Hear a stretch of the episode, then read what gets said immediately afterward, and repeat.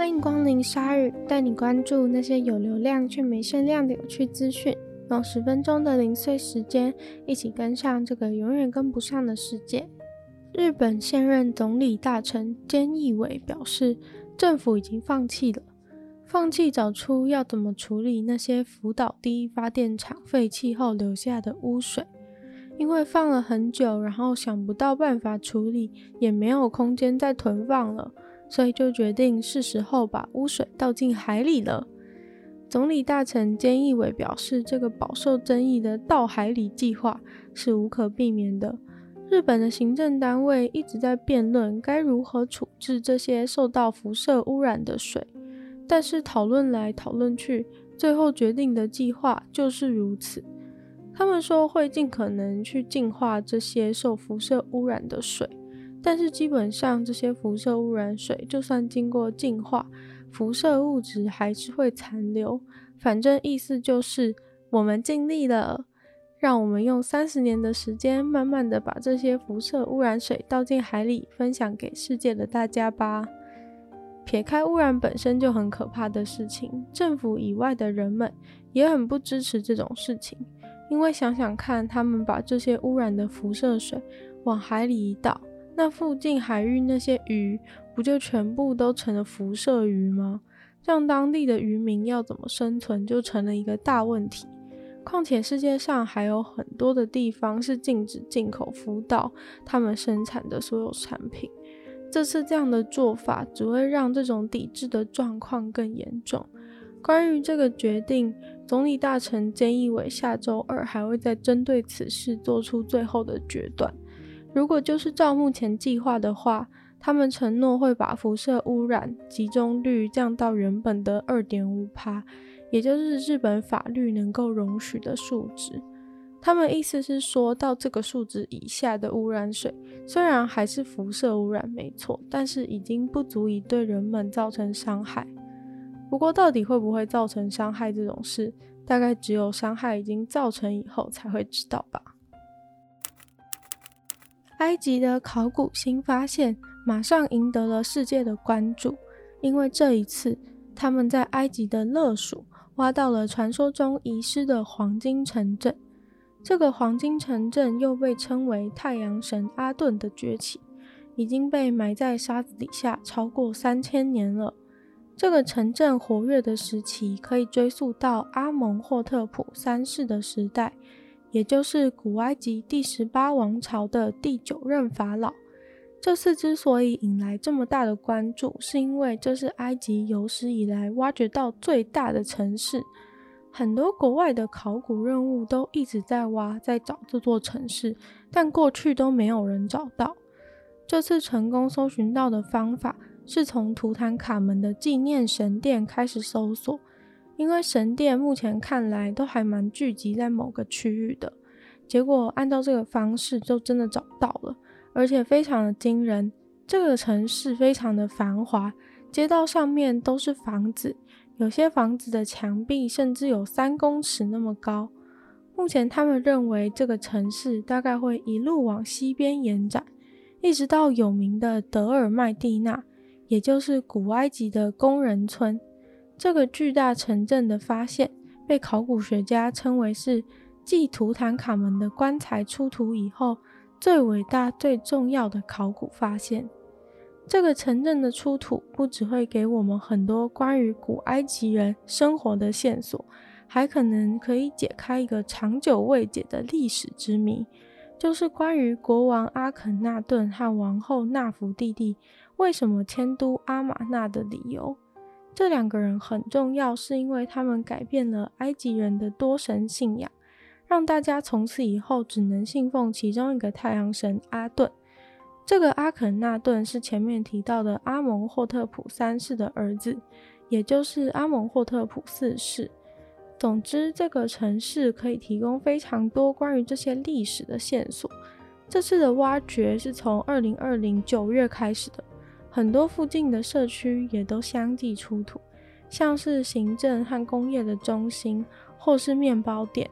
他们非常开心，这个城市的状态保持得非常的良好，房子的墙壁也很完好，房间里面甚至都放着原本使用的日常工具，完全可以期待后续的研究，应该会很丰富。一位英国男子最近出了一本书，讲了自己年轻时的故事，顺便找找当年失散的好朋友。原因是一九六四年时，他决定要到澳洲工作，去盖维多利亚铁路。结果没想到才去没多久就受不了了，想回家。但是他签的合约必须要工作两年后才会把他送回去英国。如果他违约的话，他必须要承担当初澳洲政府出钱让他坐飞机过来，还等等的经费，而这基本上是不可能，因为当时的机票非常的贵，他违约的话必须要赔偿七百块欧元，但是他在澳洲这边工作一个月也只有四十块欧元，所以他根本付不出来。于是他跟他在当地交到了两个朋友，就想出了一个计划。于是他们就把男子装在一个木箱里面，把这个装着男子的箱子空运寄回去英国。听起来真的是非常聪明呢。但那个箱子非常的狭小，根本是硬塞进去。男子在里面必须要屈膝，而且连动都不能动。在用钉子把箱子封起来以前，他的两位朋友给他放了一瓶水、一个手电筒、一个空瓶子尿尿。一个枕头和一个铁锤，用来破箱而出。顺利封装之后，两位朋友就在上面帮他贴了一大堆标签：易碎物品，小心轻放，这边朝上之类的标签。这个箱子预计会经过三十六小时，从澳洲的墨尔本飞回去英国的伦敦。听起来好像还好，三十六小时也许忍忍就过，但没想到直接出大事。他在箱子里面一待就是五天，他整个吓傻。飞机一直有停靠点，然后箱子上的标签完全没有人在乎，被摔来摔去。还曾经有二十四小时，他的头是朝下的，因为没有空间可以翻动箱子。反正过程非常的惨痛，他超级绝望，没有空气，很黑，又不能移动，也无法从箱子里面出来。最后他真的已经无法了。到机场的时候，他终于找到机会把手电筒打开，然后被一个机场员工发现。机场员工好奇靠近一看，结果两人四目相望。机场员工吓到整个后空翻，但男子实在太累又脱水，无法出力气讲话，也无法移动。结果他就听到整个外面的人都在惊吓的大喊：“有尸体，有尸体！”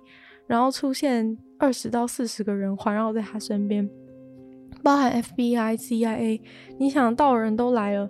讲到 FBI，大家应该就发现了，他根本没有降落在伦敦，而是在美国的洛杉矶。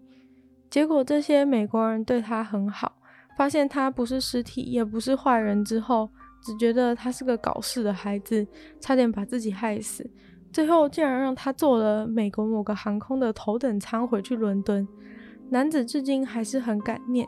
帮他装箱的两位朋友，但是他只记得他们的名字，不记得姓。希望也许出书以后，他们还活着的话，可以来相认。在一个人隔离的期间，可以蹦出什么样的火花呢？一位澳洲的艺术总监，因为远到英国参加爸爸的葬礼，回到澳洲时，在旅馆隔离实在太无聊。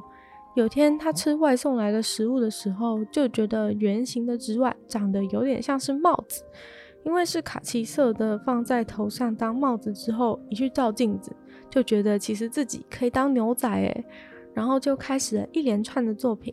因为每天吃饭都会有源源不绝的牛皮纸袋和餐盘、饮料杯，所以他陆陆续续的又加上了牛仔帽的帽缘。甚至仅仅用了牛皮纸袋和杯架中的铁丝，就做出了一只驴子，跟真正的驴子一样大的驴子哦，而且还可以自己站着，眼睛是咖啡杯的杯盖做的，身上甚至还有须须的鬃毛跟尾巴，超级可爱。他本人身上更是穿着整套用牛皮纸袋做的牛仔装。后来他的大作也引起了非常多旅馆员工的注目。